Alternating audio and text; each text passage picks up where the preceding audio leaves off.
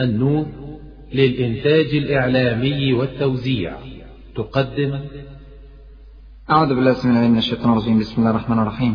إن الحمد لله نحمده ونستعينه ونستغفره ونستهديه ونعوذ بالله من شرور أنفسنا ومن سيئات أعمالنا. إنه من يهده الله فلا مضل له ومن يضلل فلا هادي له وأشهد أن لا إله إلا الله وحده لا شريك له وأشهد أن محمدا عبده ورسوله. أما بعد فأهلا ومرحبا بكم في هذا اللقاء الطيب المبارك. وأسأل الله عز وجل أن يجعل هذا اللقاء في ميزان حسناتنا أجمعين. إخواني في الله مع الدرس الرابع من دروس السيرة النبوية العهد المدني. في الدروس السابقة تحدثنا عن الظروف التي بدأ فيها صلى الله عليه وسلم إنشاء دولته. وتحدثنا عن علاقته مع الطوائف المختلفة التي عاصرت هذا القيام. سواء كانوا من المسلمين أوس وخزرج ومهاجرين وغيرهم أو سواء كانوا من المشركين. في الدرس السابق تحدثنا عن مشركي قريش كفار مكة وكيف كادوا لأمة الإسلام وكيف خرج صلى الله عليه وسلم من هذه الأزمة بنجاح وبتدبير متقن معروف وبخطوات ثابتة وترك لنا تشريعا يستطيع المسلمون أن يخرجوا به من كل أزمة مشابهة. اليوم حديثنا مع أمر في غاية الأهمية وغاية الخطورة وهو موقف الرسول صلى الله عليه وسلم من اليهود الذين كانوا في داخل المدينة. عارفين في داخل المدينة بتعيش ثلاث قبائل كبرى لليهود. بنو قينقاع وبنو النضير وبنو قريظة. وفي شمال المدينة المنورة ووادي القرى في مجموعة ضخمة أخرى من اليهود متجمعة أساسا في منطقة خيبر. كيف تعامل صلى الله عليه وسلم مع هذه الطوائف المختلفة؟ كيف تعامل صلى الله عليه وسلم مع هذه القبائل المختلفة من اليهود؟ الحقيقة يا إخواني عشان تعرف تفاعل الرسول صلى الله عليه وسلم مع اليهود لابد أن تأخذ خلفية عن طبيعة اليهود.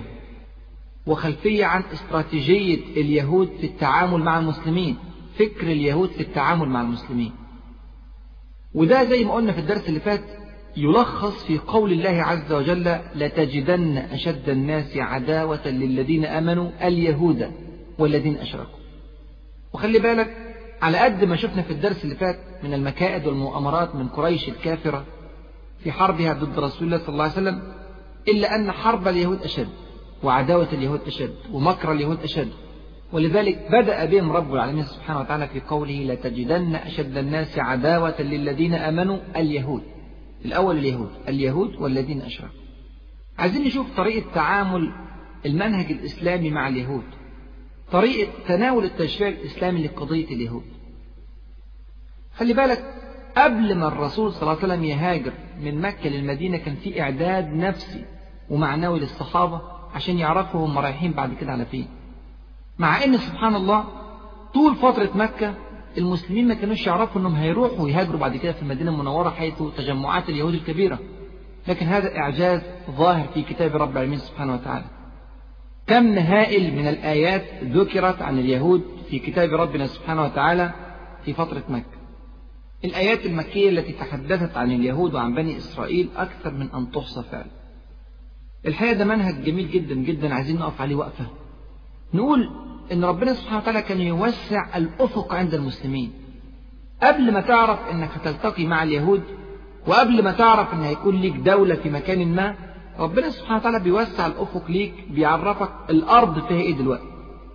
تلاقي آيات سبحان الله يستغربها المحلل لها إلا أن يفقه المنهج الإسلامي الرفيع الذي أوحى به رب العالمين سبحانه وتعالى لنبيه الكريم صلى الله عليه وسلم. تلاقي مثلا حديث في القرآن المكي عن الروم. تلاقي حديث في القرآن المكي عن اليهود. تلاقي الرسول صلى الله عليه وسلم بيكلم الصحابة على ملوك العجم بيكلمهم على قيصر بيكلمهم على كسرى بيكلمهم على المقوقس عارف زعماء العالم في زمانه. مع أن المسلمين في فترة مكة كانوا مضطهدين ومشردين وليست لهم دولة ولا حتى شوكة وكانوا مأمورين رضي الله عنهم أجمعين في فترة مكة المكرمة بالكف عن المشركين. يعني احتمالية قيام دولة كان بعيد جدا في الحسابات المادية. ومع ذلك رب العالمين سبحانه وتعالى كان يعلمهم كيف يدور العالم حولهم. وده منهج الحقيقة لابد أن نأخذ به. ما نقولش إحنا دولة إسلامية بسيطة أو مجموعة من الملتزمين البسطاء القلة ملناش دعوة بأحوال العالم. الواحد الحقيقة بيزعل جدا لما يلاقي شباب كتير ما يعرفش أحوال الدنيا ماشية إزاي.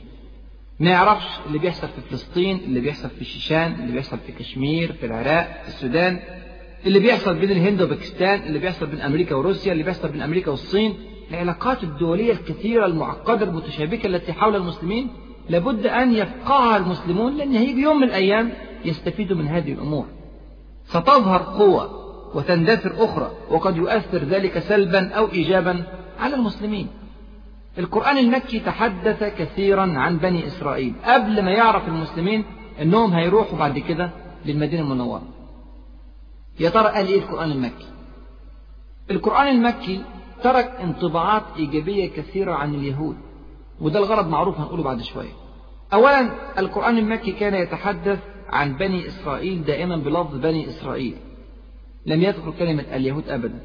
واليهود هذه كلمة استحدثت بعد ذلك في بني إسرائيل وجاءت بعد أن خالفوا كثيرا. لكن الفترة اللي قبل المخالفة الفترة اللي كانوا فيها أتباع للأنبياء لموسى عليه السلام ومن بعده من الأنبياء كان يطلق عليهم في القرآن الكريم بني إسرائيل. وإسرائيل طبعا نبي يعقوب عليه السلام. فنسبة هؤلاء إلى نبي تعطي لهم تشريفا وتكريما وتعظيما فترفع قيمة بني إسرائيل في قلوب المسلمين. يبقى أول شيء القرآن المكي كله بيتكلم على بني إسرائيل بهذا اللفظ. لم تذكر كلمة اليهود ولا مرة واحدة في القرآن المكي. وذكرت كلمة أهل الكتاب مرة واحدة في القرآن المكي. أهل الكتاب اتقالت 30 مرة في القرآن. منهم مرة واحدة بس في القرآن المكي وجاءت في قوله تعالى ولا تجادلوا أهل الكتاب إلا بالتي هي أحسن. يعني حتى عندما ذكر اليهود مندرجين تحت لفظة أهل الكتاب تضم اليهود والنصارى جاء فيها الأمر بالمخاطبة بالتي هي أحسن. وتحدث رب العالمين سبحانه وتعالى في كثير من الآيات عن موسى عليه السلام. موسى عليه السلام جاء في القرآن 136 مرة. منهم 122 مرة في القرآن المكي. تركيز وتكثيف كبير جدا جدا على قصة موسى عليه السلام. ومعظم الكلام على قصة موسى مع فرعون وليس على مخالفات بني إسرائيل الكثيرة وإن كان ده موجود. إجمالا ذكر رب العالمين سبحانه وتعالى أنه أعطى بني إسرائيل كثيرا وكثيرا. حتى قال سبحانه وتعالى أيضا في القرآن المكي ولقد اخترناهم على علم على العالمين وقال آيات كثيرة تشبه هذا المعنى. ووصف رب العالمين سبحانه وتعالى بني إسرائيل بأنهم صبروا. قال سبحانه وتعالى على سبيل المثال وتمت كلمة ربك الحسنى على بني إسرائيل بما صبروا ودمرنا ما كان يصنع فرعون وقومه وما كانوا يعرشون. إذا عندي ذكر بني إسرائيل بهذا اللفظ فقط. التركيز على قصة موسى مع فرعون التحدث عن صبر بني إسرائيل خطاب الأمر للمسلمين بالتعامل مع أهل الكتاب اللي منهم اليهود بالتي هي أحسن ولا تجادلوا أهل الكتاب إلا بالتي هي أحسن. كل الحاجات ديت إدت انطباع إيجابي للمسلمين عن اليهود وفي الآخر اليهود أهل كتاب ويؤمنون بالإله الواحد ويؤمنون بالرسل ويؤمنون بالكتب السماوية ويتوقعون ظهور نبي الطبيعي جدا في الحسابات المادية عند المسلمين إن اليهود أول ما يسمعوا فكرة الرسالة وفكرة النبوة يؤمنوا بيها. لأنهم يؤمنوا بفكرة الرسول أساسا. فده كان شيء متوقع. عشان كده ربنا سبحانه وتعالى ترك هذه الانطباعات الإيجابية للمسلمين حتى يعطي الفرصة للمسلمين أن يتحاوروا ويتناقشوا ويتجادلوا بالتي هي أحسن مع اليهود فيكسبوا قلوب اليهود إلى دولة الإسلام. ولا شك أن في هذا نصر كبير للدعوة واستنقاذ لعدد ضخم من البشر من النار. فده كان أول شيء. لكن في نفس الوقت ربنا سبحانه وتعالى أيضا في القرآن المكي ذكر بعض الأمور التي تركت انطباعا سلبيا عند المسلمين عن اليهود. زي مثلا إيه؟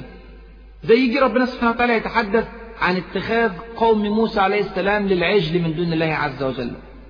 واتخذ قوم موسى من بعده من حليهم عجلا جسدا له خوار هذا في القرآن المكي فعرف الصحابة إن هؤلاء القوم أو على الأقل أجداد هؤلاء الذين يعيشون في المدينة قبلوا أن يسجدوا للعجل من دون الله لما تأخر عنهم موسى عليه السلام مدة 30 يوم أو 40 يوم.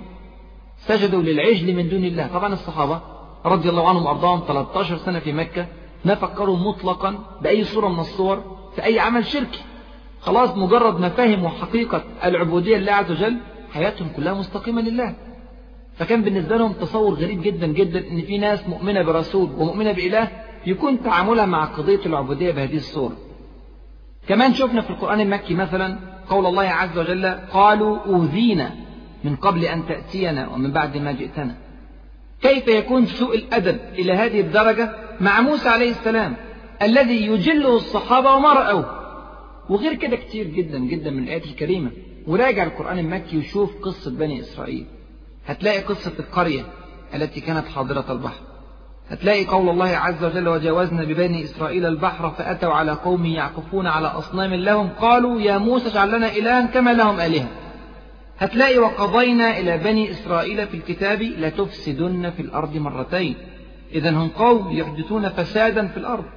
نعم قال رب العالمين مرتين ولكن ربنا سبحانه وتعالى قال وهو العليم بهم قال وإن عدتم عدنا. يعني ممكن يرجعوا تاني. ترى هيرجعوا تاني للفساد في المدينة ولا مش هيرجعوا؟ قضية تحتاج إلى إجابة. بهذه المشاعر إخواني دخل الصحابة الكرام ومعهم رسولنا الكريم صلى الله عليه وسلم المدينة المنورة. اليهود أهل كتاب مثلنا وأتباع نبي مثلنا ويؤمنون بإله واحد مثلنا ومع ذلك فهم على حذر. لماذا؟ لأنهم قوم سيء الأدب مع الأنبياء متمردون على طاعة الله متحايلون على الشرع مختلفون بعد العلم ناكرون للجميل كافرون بالنعمة وهكذا. يبقى في انطباعات إيجابية عند المسلمين وفي نفس الوقت في انطباعات سلبية في نظرة متوازنة. عندهم أمل كبير في إسلام اليهود لكن في نفس الوقت يعيشون على حذر تام من مكر اليهود. الرسول صلى الله عليه وسلم أول ما دخل المدينة حاول أن يرقق قلوب اليهود يشعرهم أنهم فريق واحد من المؤمنين. فعمل حاجتين طبعا ده بوحي من رب العالمين سبحانه وتعالى. الأمر الأول هو اتجاه القبلة ناحية بيت المقدس. وثبت في البخاري ومسلم أن الرسول صلى الله عليه وسلم توجه إلى بيت المقدس 16 أو 17 شهر من بداية دخول المكة لحد قبيل بدر بقليل زي ما هنشوف إن شاء الله في الأحداث. يبقى قبلة واحدة مع أهل الكتاب اللي هم اليهود أساسا في داخل المدينة المنورة. قبلة واحدة تعطيهم انطباع واضح جدا إن إحنا الاثنين فريق واحد متجهين إلى قبلة واحدة نعبد الها واحدا نؤمن بالأنبياء السابقين جميعا. فاضل جزئية بسيطة بس إن اليهود يؤمنوا بالنبي الجديد رسول الله صلى الله عليه وسلم اللي هو أصلا موجود عندهم في الكتب وفي التوراة وفي الإنجيل وعلامات وبشارات كثيرة جدا جدا تؤكد أنه هو فعلا النبي المنتظر. يبقى أول شيء بيسهل عليهم الأمر بحيث يلغي كل الحواجز القلبية التي من الممكن أن توجد بين فريق وفريق آخر منافس له. لا إحنا الاثنين خمسة واحد. يبقى دي أول حاجة توحيد القبلة الأمر الثاني صيام عاشوراء. لما دخل الرسول صلى الله عليه وسلم المدينة وجد أن اليهود يصومون يوم عاشوراء. فقال لهم رسول الله صلى الله عليه وسلم ما هذا اليوم الذي تصومونه؟ قالوا هذا يوم عظيم. أنجى الله فيه موسى وقومه وغرق فرعون وقومه. فصامه موسى شكرا فنحن نصومه. فقال صلى الله عليه وسلم فنحن أحق وأولى بموسى منكم. فصامه صلى الله عليه وسلم وأمر المسلمين بالصيام. يبقى المسلمين واليهود الاثنين بيصوموا يوم واحد في السنة. وهذا اليوم تعظيم لموسى عليه السلام. بل وتقليد لموسى عليه السلام. يعني الرسول صلى الله عليه وسلم وهو النبي الخاتم والمؤمنون أتباع النبي صلى الله عليه وسلم الجميع يقلد موسى عليه السلام في صيامه لهذا اليوم الذي نجاه الله عز وجل فيه. فكل هذا تقريب للقلوب. محاولة لاكتساب قلوب اليهود. إحنا مش أعداء. إحنا الاثنين بنعبد إله واحد. وبدأ صلى الله عليه وسلم في دعوته لليهود. وجمع اليهود مرة واثنين وثلاثة. كان بيجمع القبائل بعضها مع بعض أحيانا وأحيانا يخاطب الأفراد صلى الله عليه وسلم. وجاء إليه أناس من بني قينقاع ومن بني النضير ومن بني قريظة أول واحد جاله عبد الله بن سلام رضي الله عنه وأرضاه. عبد الله بن سلام كان اسمه الحسين بن سلام رضي الله عنه قبل أن يسلم وسماه الرسول صلى الله عليه وسلم عبد الله. وهو من بني قينقاع. وأول ما سمع بقدوم الرسول صلى الله عليه وسلم إلى المدينة المنورة أراد أن يختبره. يعرف هو فعلا الرسول اللي موجود في التوراة والإنجيل ولا غيره. فذهب إليه وقال له إني سائلك عن ثلاث لا يعلمهن إلا نبي. ما أول أشراط الساعة؟ وما أول طعام يأكله أهل الجنة؟ ومن أي شيء ينزع الولد إلى أبيه ومن أي شيء ينزع إلى أخواله فقال رسول الله صلى الله عليه وسلم أما أول أشراط الساعة فنار تحشر الناس من المشرق إلى المغرب. وأما أول طعام يأكله أهل الجنة فزيادة كبد الحوت. وأما الشبه في الولد فإن الرجل إذا غشي المرأة فسبقها ماؤه كان الشبه له وإذا سبقت كان الشبه لها. قال أشهد أنك رسول الله. الكلام ده بنص موجود في التوراة. قال أشهد أنك رسول الله. ثم قال يا رسول الله. على طول مباشرة سبحان الله آمن وأصبح يناديه باسم الرسالة. قال يا رسول الله إن اليهود قوم بهت. فإن علموا بإسلامي قبل أن تسألهم بهتوني عندك. يعني كذبوني. قالوا أنت بتقول كلام ليس موجودا في التوراة. فجاءت اليهود ودخل عبد الله البيت. يعني استخبى داخل البيت. فقال صلى الله عليه وسلم أي رجل فيكم عبد الله بن سلام؟ قالوا أعلمنا وابن أعلمنا وأخيرنا وابن أخيرنا وفي رواية وسيدنا وابن سيدنا. فقال صلى الله عليه وسلم أفرأيتم إن أسلم عبد الله؟ قالوا أعاذه الله من ذلك. فأعاد عليهم ذلك مرارا فقالوا مثل ذلك. قال فخرج عبد الله إليهم فقال أشهد أنه لا إله إلا الله وأشهد أن محمدا رسول الله. فقال اليهود شرنا وابن شرنا ووقعوا فيه. وفي رواية أن عبد الله بن سلام رضي الله عنه وأرضاه قال لهم يا معشر اليهود اتقوا الله فوالذي لا إله إلا هو إنكم لتعلمون أنه رسول الله جاء بحق. قالوا كذبت. فأخرجهم صلى الله عليه وسلم. هنا وضحت الرؤية تماما أمام الرسول صلى الله عليه وسلم. الناس كلهم عارفين تمام المعرفة أن هذا الرسول ومع ذلك ينكرون. الوحيد اللي أسلم فيهم عبد الله بن سلام رضي الله عنه وأرضاه. وأسلم بعد ذلك مجموعة قليلة جدا جدا من اليهود. عموم اليهود كلهم ظلوا على كفرهم. ده كان موقف بني قينقاع. بنو النضير جه منهم حيي بن أخطب مشهور طبعا. حيي بن أخطب وأخوه أبو ياسر بن أخطب. وطبعا بنو النضير قبيلة قوية جدا جدا فيها الكثير من أشراف اليهود. فيها سلام ابن أبي الحقيق فيها سلام ابن مشكم فيها كعب بن الأشرف يعني أسماء كلها كبيرة. السيدة صفية بنت حيي رضي الله عنها وأرضاها أم المؤمنين بنت حيي بن أخطب تحكي عن قصة قدوم حيي بن أخطب إلى رسول الله صلى الله عليه وسلم.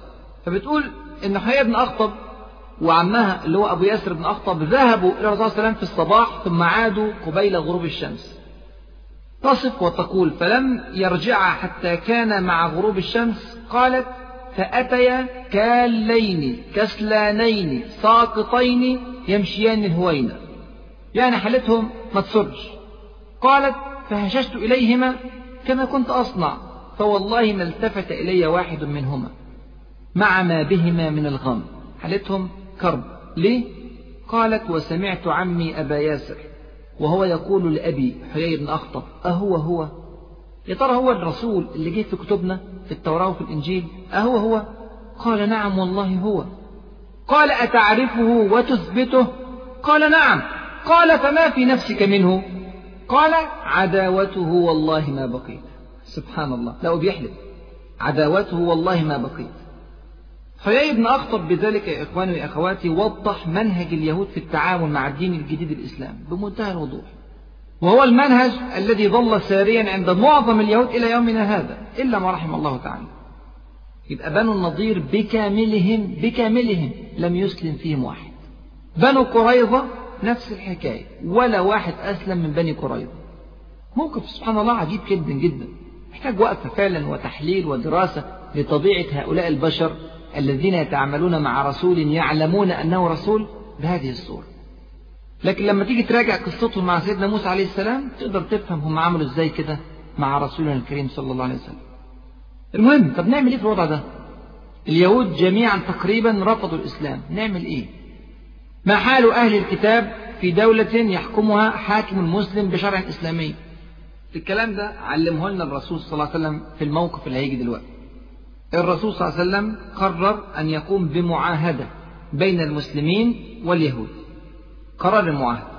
مهم جدا جدا يا إخواني أن ندرس ظروف هذه المعاهدة وبنود هذه المعاهدة لكي نستطيع أن نقارن بين واقعنا الذي نعيشه الآن وبين ما فعله رسول الله صلى الله عليه وسلم. خلي بالك الرسول صلى الله عليه وسلم الذي عقد هذه المعاهدة وحافظ عليها قدر استطاعته هو نفس الرسول صلى الله عليه وسلم الذي أجلى بعد ذلك بني قينقاع ثم بني النضير وهو نفسه صلى الله عليه وسلم الذي قتل بعد ذلك رجال بني قريظة.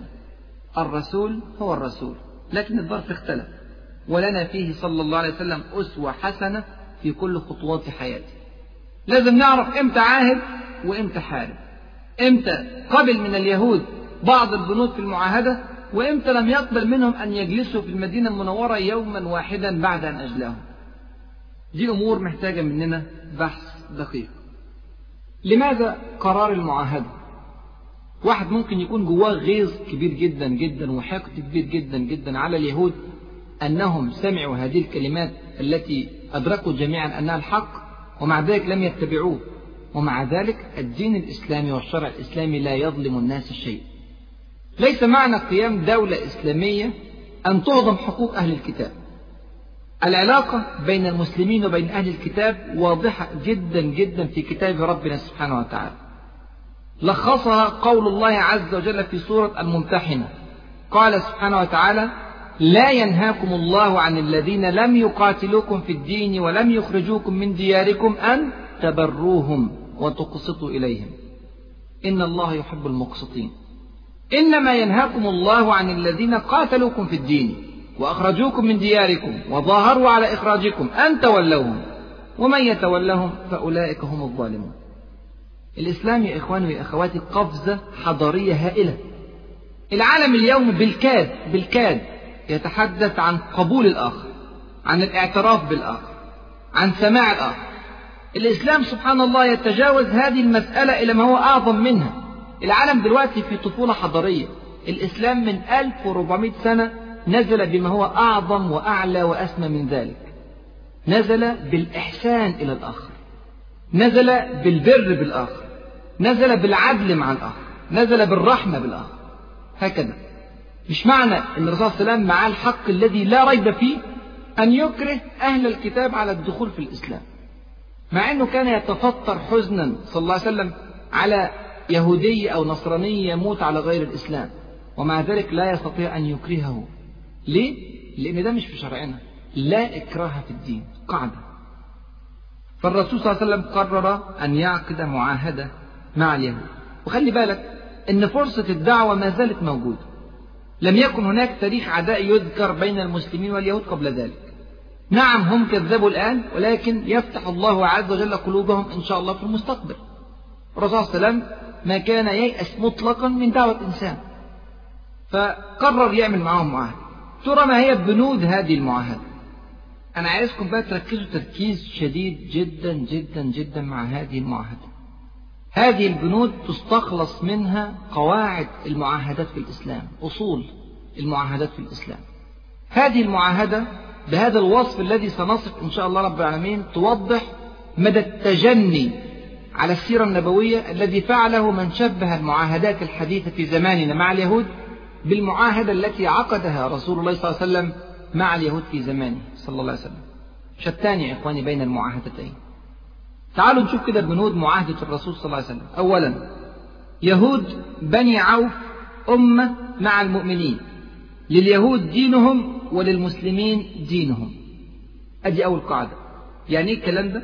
حقيقة كبرى. لا إكراه في الدين. للمسلمين دين ولليهود دين.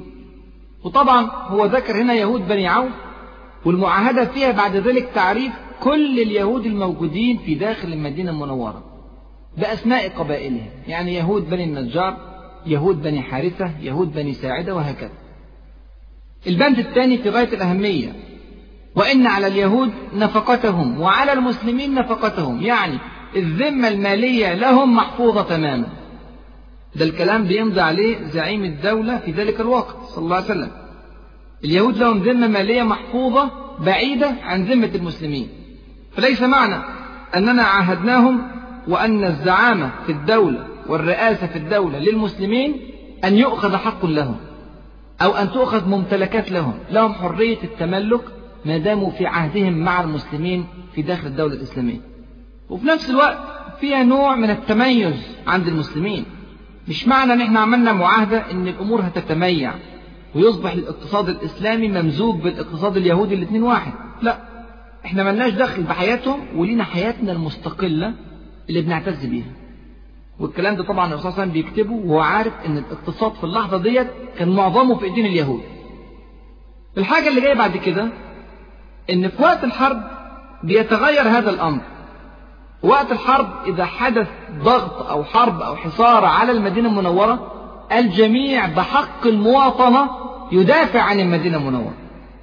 وأن بينهم النصر على من دهم يثرب. شوف قد إيه الكلام دقيق. وأن بينهم بين المؤمنين واليهود النصر على من دهم يثرب. بدل عايشين مع بعض في بلد واحدة ممكن ندافع عن البلد لو حصل غزو خارجي.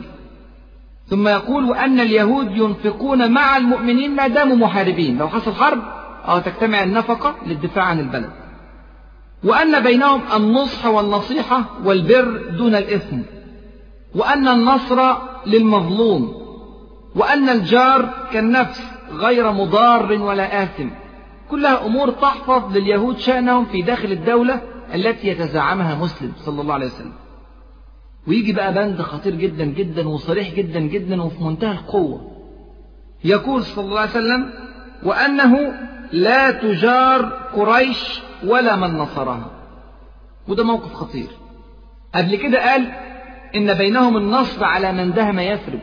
دي معاهدة اتفاقية مكتوبة موقع عليها الرسول صلى الله عليه وسلم وموقع عليها اليهود. إذا دهم يثرب أي عدو على الجميع أن يتعاون في صده.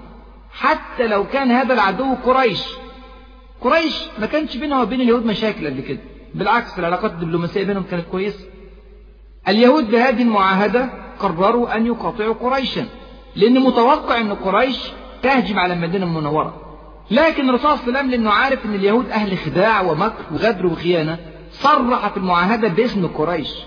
عشان ما تجيش في يوم من الأيام تقول لا قريش مستثناة لكذا أو كذا. وخلي بالك أي معاهدة مع اليهود لازم كل كلمة تكون مكتوبة بمنتهى الوضوح.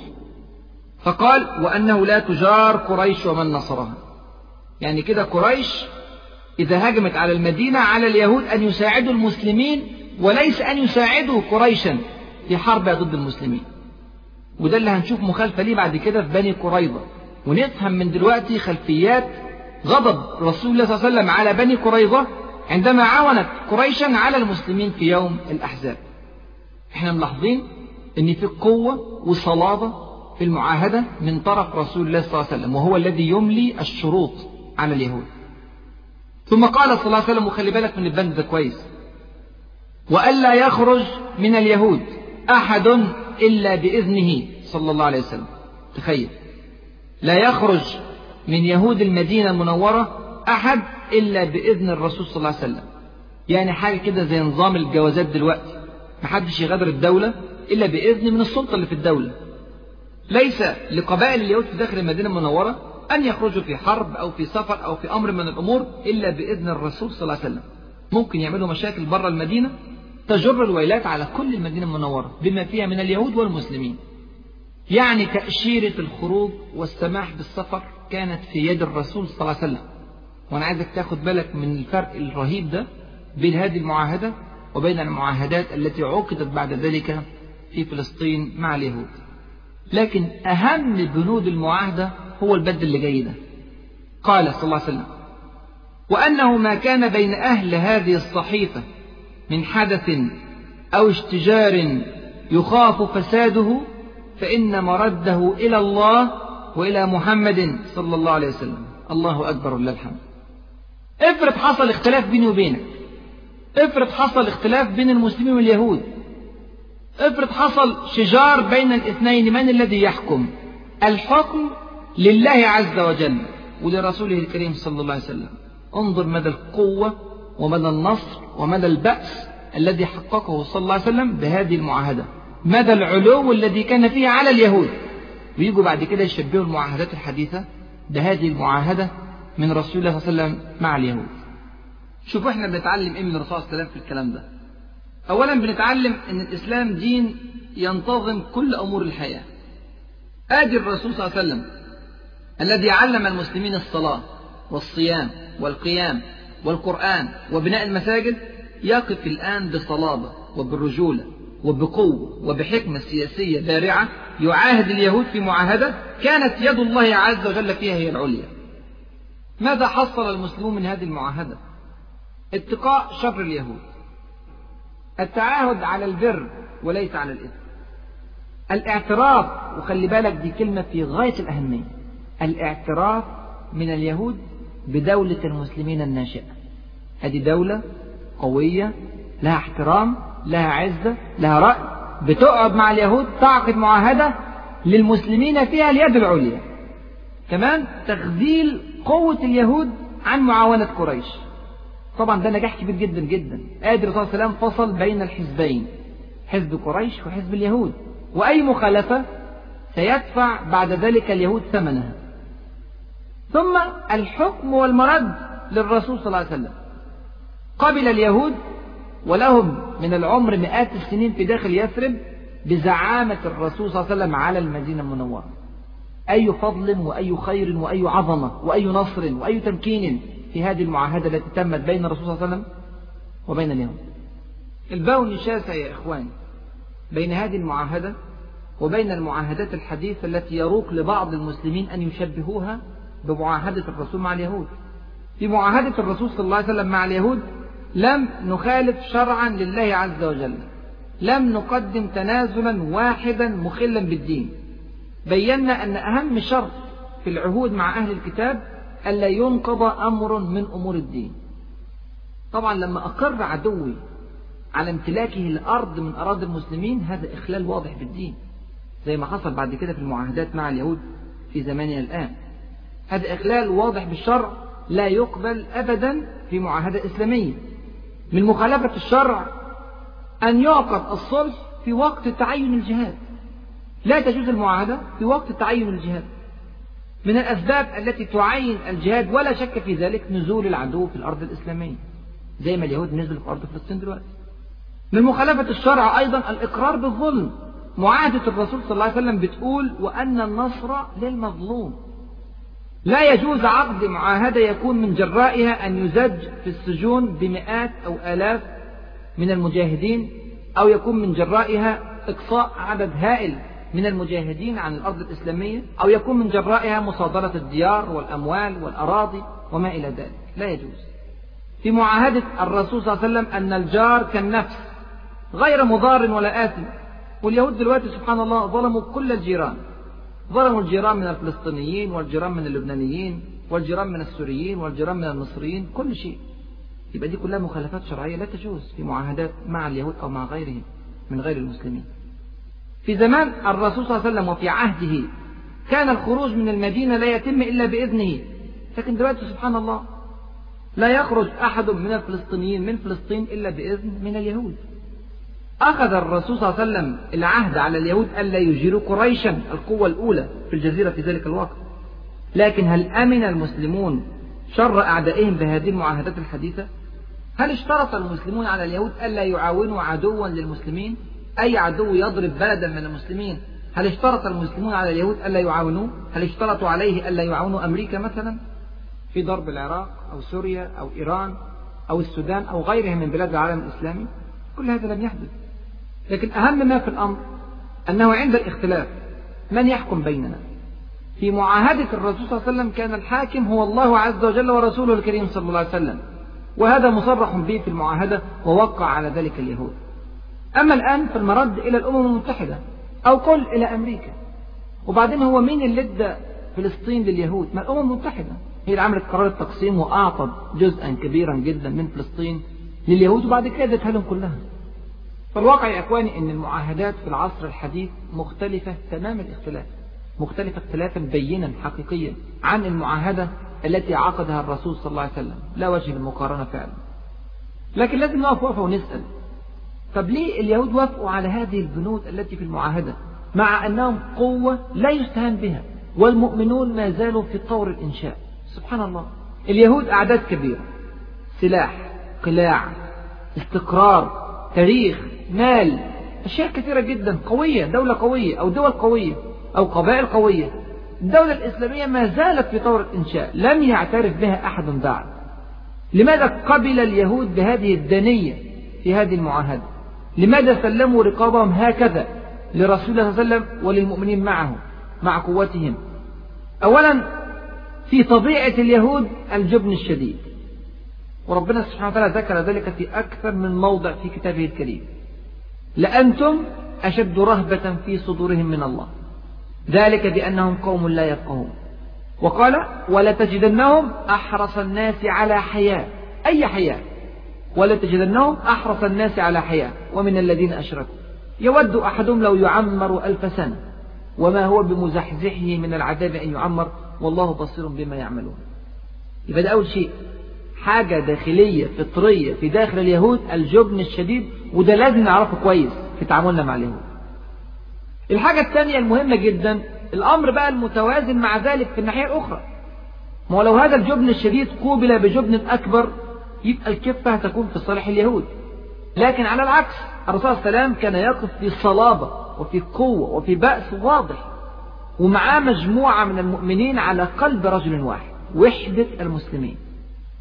القوة التي وقف بها الرسول صلى الله عليه وسلم والثبات على المبدأ وتسابق الصحابة بشتى طوائفهم أوس وخزرج ومهاجرون من مكة المكرمة ومن غير ذلك كل دولة يسمعون ويطيعون لقائد واحد لزعيم واحد بمنهج واحد كل الكلام ده كان له أثر كبير جدا جدا في إيقاع الرهبة في قلوب اليهود. الحاجة الثالثة الفرقة الشديدة بين فرق اليهود. إحنا عمالين نتكلم على اليهود اليهود اليهود وكأنهم فريق واحد. لكن لا بنو قينقاع غير بني النضير غير بني قريظة. كل فرقة منهم شكل بالعكس كان بينهم عداوات. ربنا سبحانه وتعالى قال ذلك في كتابه قال بأسهم بينهم شديد. تحسبهم جميعا. من بعيد كده تفتكر إن دولة اليهود موحدة لكن جواها سبحان الله. كما قال ربنا تحسبهم جميعا وقلوبهم شتى. ذلك بأنهم قوم لا يعقلون. بنو قريظة كانت تحالف الأوس وبنو قينقاع وبنو النضير كان يحالفان الخزرج. لما تقوم حرب بين الأوس والخزرج تقوم حرب بين بني قريظة وبين بني قينقاع وبني النضير هكذا. يبقى بينهم شقاق وخلاف كبير جدا جدا. والرسول صلى الله عليه وسلم يعلم ذلك الأمر. وقال هذه الكلمات في معاهدته بقوة وهو يعلم أن اليهود لن يجتمعوا أبدا على قلب رجل واحد بنص كلام رب العالمين سبحانه وتعالى. الحاجة الرابعة مهمة جدا جدا. المصالح. اليهود قبلوا بهذه التنازلات حفاظا على مصالحهم. اليهود لا يريدون الدخول في مواجهة مع الأوس والخزرج. ليه؟ لأن لو دخلوا في مواجهة مع الأوس والخزرج هم بيبيعوا لمين؟ الذي يشتري منهم في الأساس هم الأوس والخزرج أهل المدينة. لو حصل حرب مع الأوس والخزرج ضاعت التجارة اليهودية. التجارة والمال هم عصب حياة اليهود. هم يحرفون الكتاب ويخونون العهود ويغيرون المواثيق من أجل حفنة من المال. ربنا بيقول عليهم في الكتاب وبأخذهم الربا. وقد نهوا عنه وأكلهم أموال الناس بالباطل.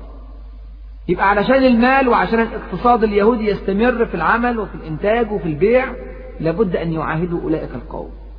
والرسول صلى الله عليه وسلم عارف أن المصالح اليهودية في إيدين المسلمين دلوقتي. الحاجة الخامسة والأخيرة في هذا التحليل الرهبة والجلال الذي يقع في قلوب الكافرين عند لقاء المؤمنين. دي بقى حاجة ملهاش أدلة في إيديك. حاجة ربنا سبحان الله جندي من جنود الرحمن. قال الله عز وجل فأتاهم الله من حيث لم يحتسبوا وقذف في قلوبهم الرعب. بدون أي مبررات مادية يقع الرعب في قلوب الكافرين عند لقاء المؤمنين. بشرط أن المؤمنين يكونوا فعلا مؤمنين. والله عز وجل وعد أن ينصر من نصره. إن تنصروا الله ينصركم ويثبت أقدامكم. وقال صلى الله عليه وسلم نصرت بالرعب مسيرة شهر. قبل ما الرسول صلى الله عليه وسلم يوصل لأرض الموقعة بشهر قبل ما يلتقي مع عدوه بشهر يكون العدو مرعوب مع إن الفارق في القوة كبير جدا جدا لصالح العدو. فرق في القوة المادية الأعداد والعتاد والحصون والقلاع والتاريخ والسلاح أمور كثيرة جدا جدا في صالح العدو ومع ذلك يقع الرعب في قلوبهم لأن الله عز وجل هو الذي يضعه بنفسه سبحانه وتعالى في قلوبهم. وقذف في قلوبهم الرعب كما قال سبحانه وتعالى. يبقى لهذه الأمور اليهود أول ما قعدوا على طاولة المفاوضات مع الرسول صلى الله عليه وسلم دب الرعب في قلوبهم وقبلوا بهذه الأمور. في أزمان أخرى عندما ترى بأس اليهود وقوة اليهود على المسلمين اعلم أن المسلمين خالفوا شرع ربهم سبحانه وتعالى. ولذلك هانوا على الله عز وجل فهانوا بعد ذلك على اليهود وعلى غيرهم من الناس. تلاقي خمسة أو ستة مليون يهودي يملون قراراتهم على مليار وأكثر من المسلمين. طبعا ده ميزان مقلوب. اللي عمل كده مش قوة اليهود اللي عمل كده ضعف المسلمين ولا بد أن يعود المسلمون إلى أصولهم ليحكموا حكما صحيحا في ضوء الشرع الحكيم. في حاجة مهمة جدا برضه في موضوع المعاهدات قبل ما نسيبه أنه لا بد للحق من قوة تحميه. إذا كنت معاهدا لليهود فلا بد أن تكون لك قوة تحميه. ليس من الحكمة مطلقا أن تعاهد اليهود حتى لو كانت كل البنود شرعية دون أن يكون لك قوة مخوفة لليهود. لأن من طبيعتهم التمرد والمخالفة ونقض العهود. فلو ما كانش معك قوة ما أيسر المخالفة عندهم. شوف ربنا بيقول إيه؟ أو كلما عاهدوا عهدا نبذه فريق منهم بل أكثرهم لا يؤمنون. هنفترض أن اليهود خلفوا مخالفة صريحة جدا للمعاهدة. هتعمل إيه؟ هل تكتفي بالشجب والإدانة والصراخ والولولة ولطم الخدود؟ لا طبعا ده كله ما ينفعش مع موازين القوى العالمية.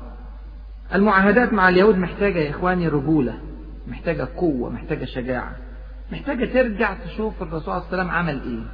محتاجة تعرف يا ترى لو خالف اليهود أنا هعمل إيه هتصرف إزاي. طيب بعد هذه المعاهدة ماذا فعل اليهود؟ الحقيقة مع وفاء المسلمين بالعهد إلا أن اليهود بدأوا يتحرشون بالمسلمين. وكعادة اليهود التحرش دائما يكون بصورة غير مباشرة. يعني يدفعوا غيرهم للعمل دون أن يكون لهم ظهور واضح في الأمر. عملوا إيه؟ أولا التأثير الفكري على المسلمين وعلى مشركي المدينة. يعني إيه الكلام ده؟ يعني في ناس بتفكر في الإسلام وفي ناس بالفعل مسلمة. بدأ اليهود في إثارة الشبهات. اللي هو بيعمله دلوقتي الإعلام اليهودي. الإعلام اليهودي ده دلوقتي أداة من أكبر أدوات الحرب لليهود. برضه نفس النظام ده كان ماشي أيام الرسول صلى الله عليه وسلم. على سبيل المثال يعلنوا أمام الأنصار إن هذا ليس الرسول الذي في كتبهم وإحنا أدرك كتبنا. معاذ بن جبل رضي الله عنه وأرضاه كان في حوار مع اليهود قال لهم يا معشر يهود اتقوا الله وأسلموا فقد كنتم تستفتحون علينا بمحمد صلى الله عليه وسلم. يعني إيه تستفتحون علينا؟ يعني يقولون أنه سيبعث نبي في آخر الزمان نقتلكم معه قتل عاد وإرم بيهددوهم بالرسول وسلم فلما بعث الله عز وجل رسوله الكريم كفروا به كما رأينا فمعاذ بن جبل مستغرب بيقول لهم كنتم تستفتحون علينا بمحمد صلى الله عليه وسلم وتخبروننا بأنه مبعوث وتصفونه بصفته فإيه الوضع؟ إيه اللي غيركم؟ فقال سلام ابن مشكم اللي هو من بني النضير قال ما جاءنا بشيء نعرفه وما هو بالذي كنا نذكر لكم. فأنزل الله عز وجل قوله سبحانه وتعالى ولما جاءهم كتاب من عند الله مصدق لما معهم وكانوا من قبل يستفتحون على الذين كفروا فلما جاءهم ما عرفوا كفروا به. فلعنة الله على الكافرين. الحاجة الثانية في التأثير الفكري برضو إنهم كانوا فكروا في خطة في منتهى الخبث. فكروا يؤمنوا قليلا مع رسول الله صلى الله عليه وسلم ثم يتركوه ويقولوا لما دخلنا معه وجدنا أنه على باطل. دخلنا جوه الإسلام عرفنا الإسلام شكله إيه من جوه ثم تركناه. فيهتز المسلم الجديد ويتردد الذي يفكر في الإسلام. وقال الله عز وجل في ذلك وقالت طائفة من أهل الكتاب آمنوا بالذي أنزل على الذين آمنوا وجه النهار واكفروا آخره لعلهم يرجعون. ثم إنهم بدأوا يكذبون القرآن الكريم. يعني على سبيل المثال القرآن الكريم ذكر أن الجنة للمؤمنين وأن النار لمن كذب وكفر. يعني ربنا سبحانه وتعالى بيقول إن الذين كفروا من أهل الكتاب والمشركين في نار جهنم خالدين فيها. أولئك هم شر البرية. هم يقولوا لا أبدا. إحنا هنخش النار فترة محدودة جدا من الزمن. قالوا في بعض الروايات سبع أيام وفي بعض الروايات أربعين يوم. وبعد كده نخرج من النار ويدخل الله عز وجل المسلمين النار أبد الآبدين. فأنزل الله عز وجل قوله وقالوا لن تمسنا النار إلا أياما معدودة. ودعاهم صلى الله عليه وسلم إلى تمني الموت فيموت أكذب الفريقين فرفضوا ذلك. وقال ابن عباس لو تمنى اليهود الموت لماتوا. وقال الله عز وجل في ذلك قل إن كانت لكم الدار الآخرة عند الله خالصة من دون الناس فتمنوا الموت إن كنتم صادقين ولن يتمنوه أبدا بما قدمت أيديهم والله عليم بالظالمين. يعني هم عارفين أنهم إذا تمنوا الموت أمام رسول الله صلى الله عليه وسلم وأن الذي سيموت هو أكذب الفريقين يعلمون أنهم هم الأكذب وأنهم سيموتون ولذلك لم يفعلوا. وقيس على هذا الأمر أحداثا كثيرة لدرجة أنهم في النهاية أنكروا نبوة سليمان عليه السلام. لماذا؟ لأن الله عز وجل ذكر في كتابه أنه نبي فأنكروا نبوته واتهموه بالسحر. حتى الأنبياء بتوعهم طعنوا فيهم لأجل الطعن في القرآن الكريم. والآيات التي نزلت في ذلك كثيرة جدا وليس المجال للتفصيل فيها. يبقى أول شيء عملوا اليهود ومن أهم وسائل حرب اليهود للمسلمين هو التأثير الفكري الحرب الإعلامية التي فعلوها وإثارة الشبهات عند المسلمين أو عند من يفكر في الإسلام. الحاجة الثانية خطيرة جدا التأثير الاقتصادي. راحوا للأنصار الذين نصروا رسول الله صلى الله عليه وسلم وأمروهم ألا ينفقوا على من عند رسول الله صلى الله عليه وسلم.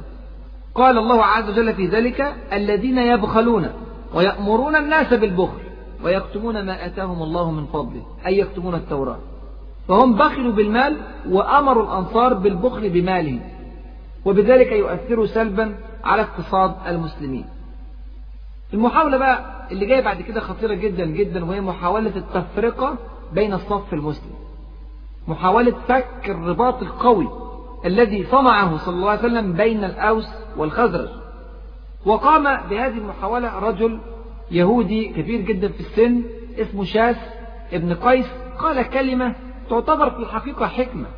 قال يا معشر يهود تعلمون والله أنه لا مقام لكم في يثرب إذا اجتمع أبناء قيلة.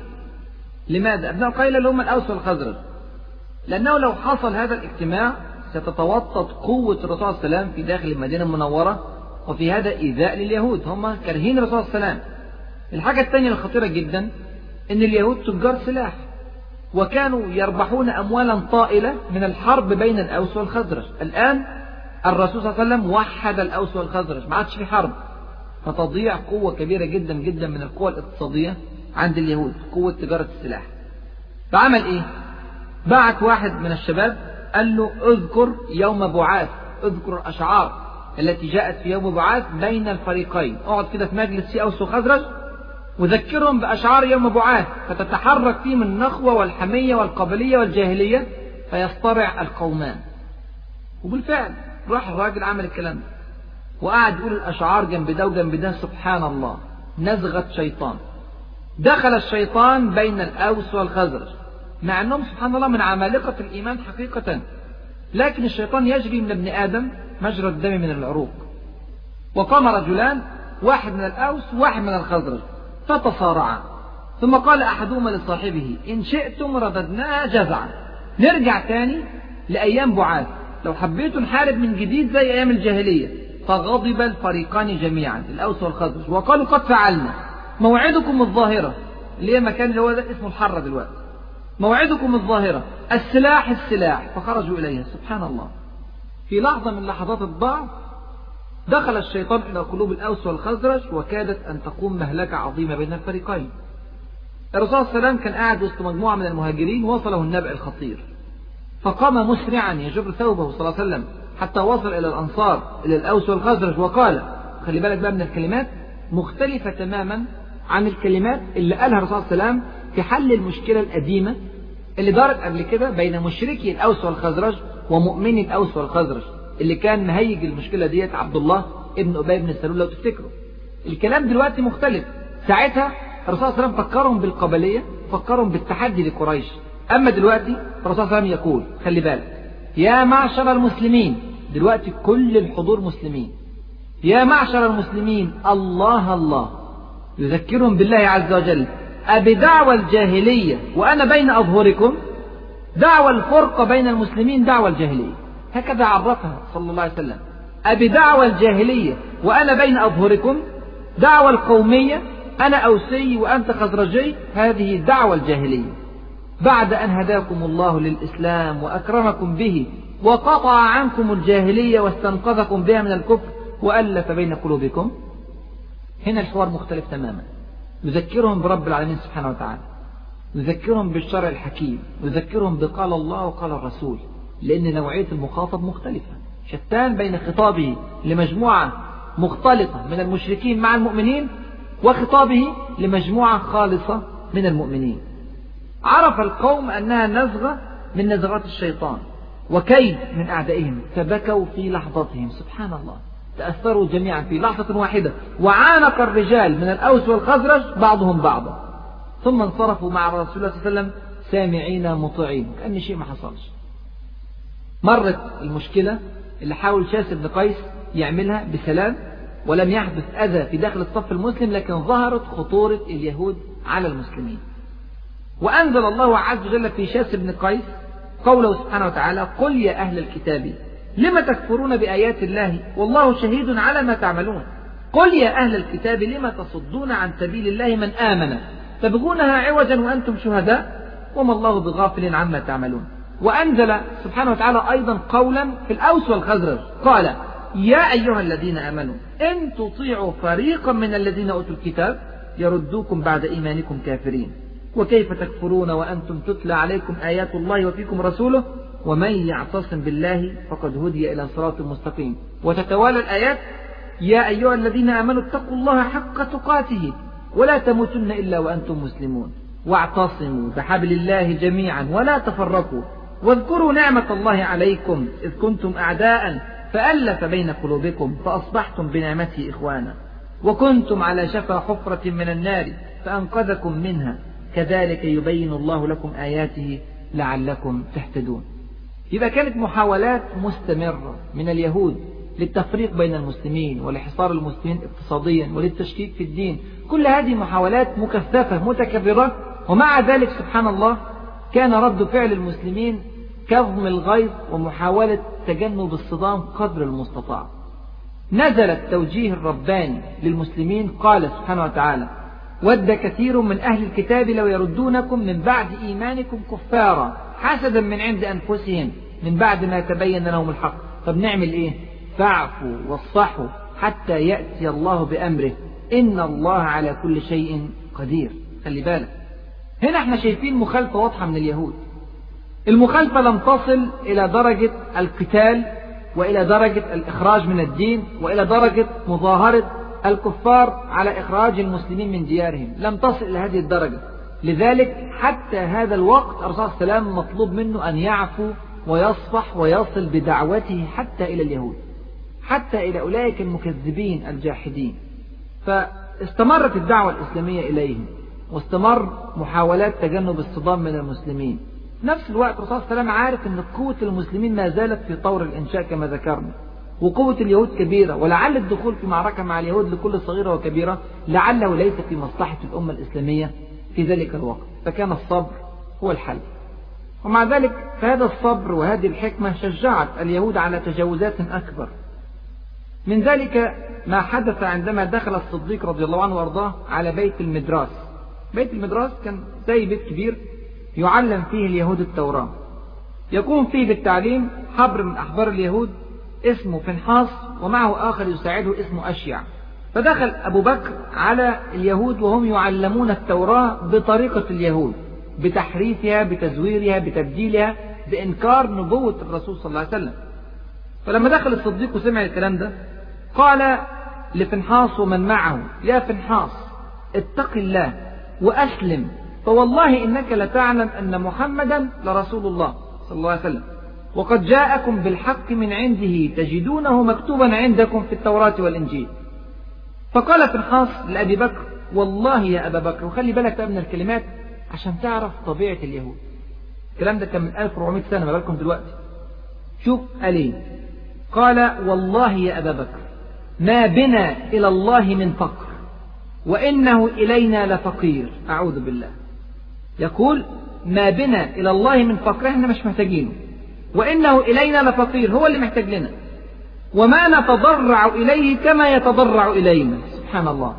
وإنا عنه لأغنياء. وما هو عنا بغني. ولو كان عنا غنيا ما استقرضنا أموالنا.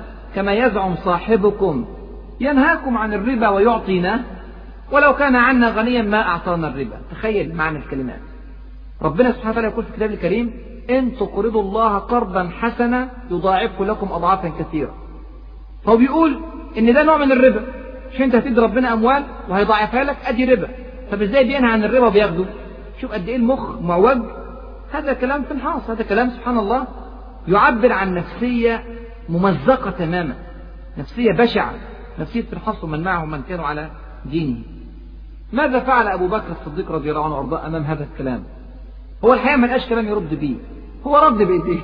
الحقيقة فعلا رد بإيديه ضرب فنحاس ضربا شديدا في وجهه حتى اختفت معالم وجه الرجل. هو, هو ما قدرش يتصرف مع هذه الكلمات البشعة إلا بهذا التصرف. وراح الرسول صلى الله عليه وسلم يحكي له موقف قال له يعني حصل كذا كذا في الموقف. طبعا هذه على غير ما اتفق عليه المسلمون. المسلمين كانوا واخدين بالعفو والصفح وعدم الإيذاء. وفي الناحية الثانية جه فنحاس يشتكي للرسول صلى الله عليه وسلم ما فعله أبو بكر فيه. وقال له أرأيت؟ انظر ما صنع بي صاحبك. فقال صلى الله عليه وسلم لأبي بكر الصديق ما حملك على ما صنعت؟ فقال أبو بكر يا رسول الله إن عدو الله هذا قال قولا عظيما إنه زعم أن الله فقير وأنهم أغنياء. فلما قال ذلك غضبت لله مما قال وضربت وجهه. هنا إيه اللي عمله الحاصل؟ تخيل قال ما قلت ذلك. أنكر تماما ما قال. فأنزل الله عز وجل قوله سبحانه وتعالى لقد سمع الله قول الذين قالوا إن الله فقير ونحن أغنياء سنكتب ما قالوا وقتلهم الأنبياء بغير حق ونقول ذوقوا عذاب الحريق. يبقى ربنا سبحانه وتعالى نزل آيات صدقت قول الصديق رضي الله عنه وأرضاه وكشفت ما قاله في الحاص عليه لعنة الله. وأنزل الله عز وجل في حق الصديق رضي الله عنه وأرضاه قولا آخر قال لتبلون في أموالكم وأنفسكم ولتسمعن من الذين أوتوا الكتاب من قبلكم ومن الذين أشركوا أذى كثيرا. طب نعمل إيه؟ وإن تصبروا وتتقوا فإن ذلك من عزم الأمور. مع أن يا إخواني الغضب هنا كان لله عز وجل وليس للناس ومع أن العقاب الذي فعله الصديق يعتبر مناسبا للحدث لأنه يعتبر أن الدفاع الذي فعله هذا بضرب وجه فنحاص يعتبر مناسبا جدا للجريمة التي فعلها فنحاص فنحاص سب الله عز وجل سبا وقحا وجرح دين المسلمين وهذا مخالف للعهد. وكان الصديق يستطيع قتل فنحاص وقال لفنحاص في أحد الروايات والذي نفسي بيده لولا العهد الذي بيننا وبينكم لضربت رأسك أي عدو الله. فاكتفى الصديق بهذا الأمر. مع كل هذا إلا أن الله عز وجل أمر المسلمين بالتعقل بالصبر في ذلك الوقت. بالصبر حتى وإن كانت الجريمة قد تمت لأن الدخول في حرب أهلية في هذا التوقيت لعله يفتح على المسلمين أبوابا كبيرة من الفتن ولعله يؤدي إلى تداعيات لا يتحملها موقف المسلمين في هذه اللحظة طيب يا ترى هيفضل يستمر رد فعل المسلمين على كل هذا الإيذاء؟ وعلى كل هذا التعدي على حرمات رب العالمين سبحانه وتعالى سيستمر رد الفعل مجرد الصبر وتحمل الأذى وعدم الدخول في صدمات أو صراعات لا شك أن هذه مرحلة إخواني في الله وأخواتي في الله ولا شك أن المسلمين بتغير الظروف ستتغير المرحلة وتتغير التكليفات التي عليهم. وسنرى إن شاء الله في اللقاءات القادمة كيف تغيرت الظروف وأدت إلى تغيرات استراتيجية كبرى في رد فعل المسلمين لأي إيذاء يقع على الأمة الإسلامية. الكلام اللي قلناه ده كله من أول ما بدأنا كلام في العهد المدني من السيرة النبوية وإلى الآن إلى هذه اللحظة كل ده تم في ست شهور.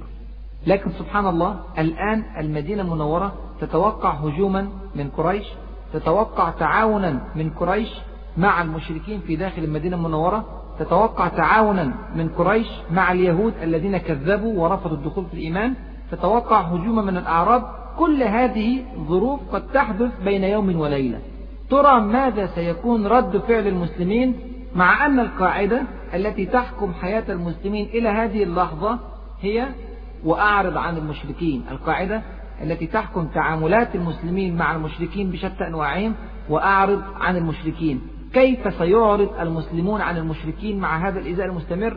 وهل ستتغير القاعدة ويصبح هناك صدام ولقاء وحرب وقتال؟ هذا ما سنعرفه إن شاء الله في اللقاء القادم وأسأل الله عز وجل أن يفقهنا في سننه وأن يعلمنا ما ينفعنا وأن ينفعنا بما علمنا إنه ولي ذلك والقادر عليه.